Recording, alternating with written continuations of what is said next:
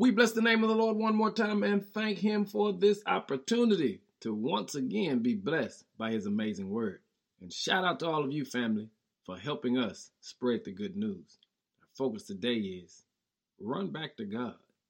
In Genesis chapter 3, verse 8 says, When the cool evening breeze was blowing, the man and his wife heard the Lord God walking about in the garden. So they hid from the Lord God among the trees. You won't know why they hid? Because they messed up. What do you do when you mess up? The truth of the matter is, at some point in all of our lives, we're all going to fall short. We're all going to make a mistake.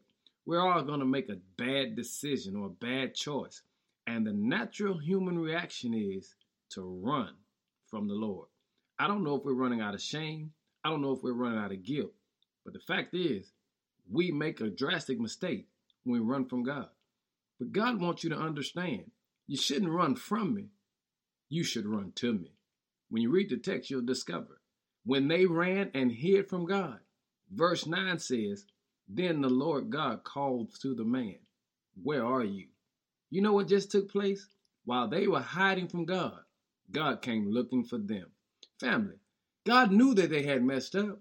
He knew that they had sinned, and yet He still came looking for them, which is to say, no need in running and hiding from Him when He's looking for you.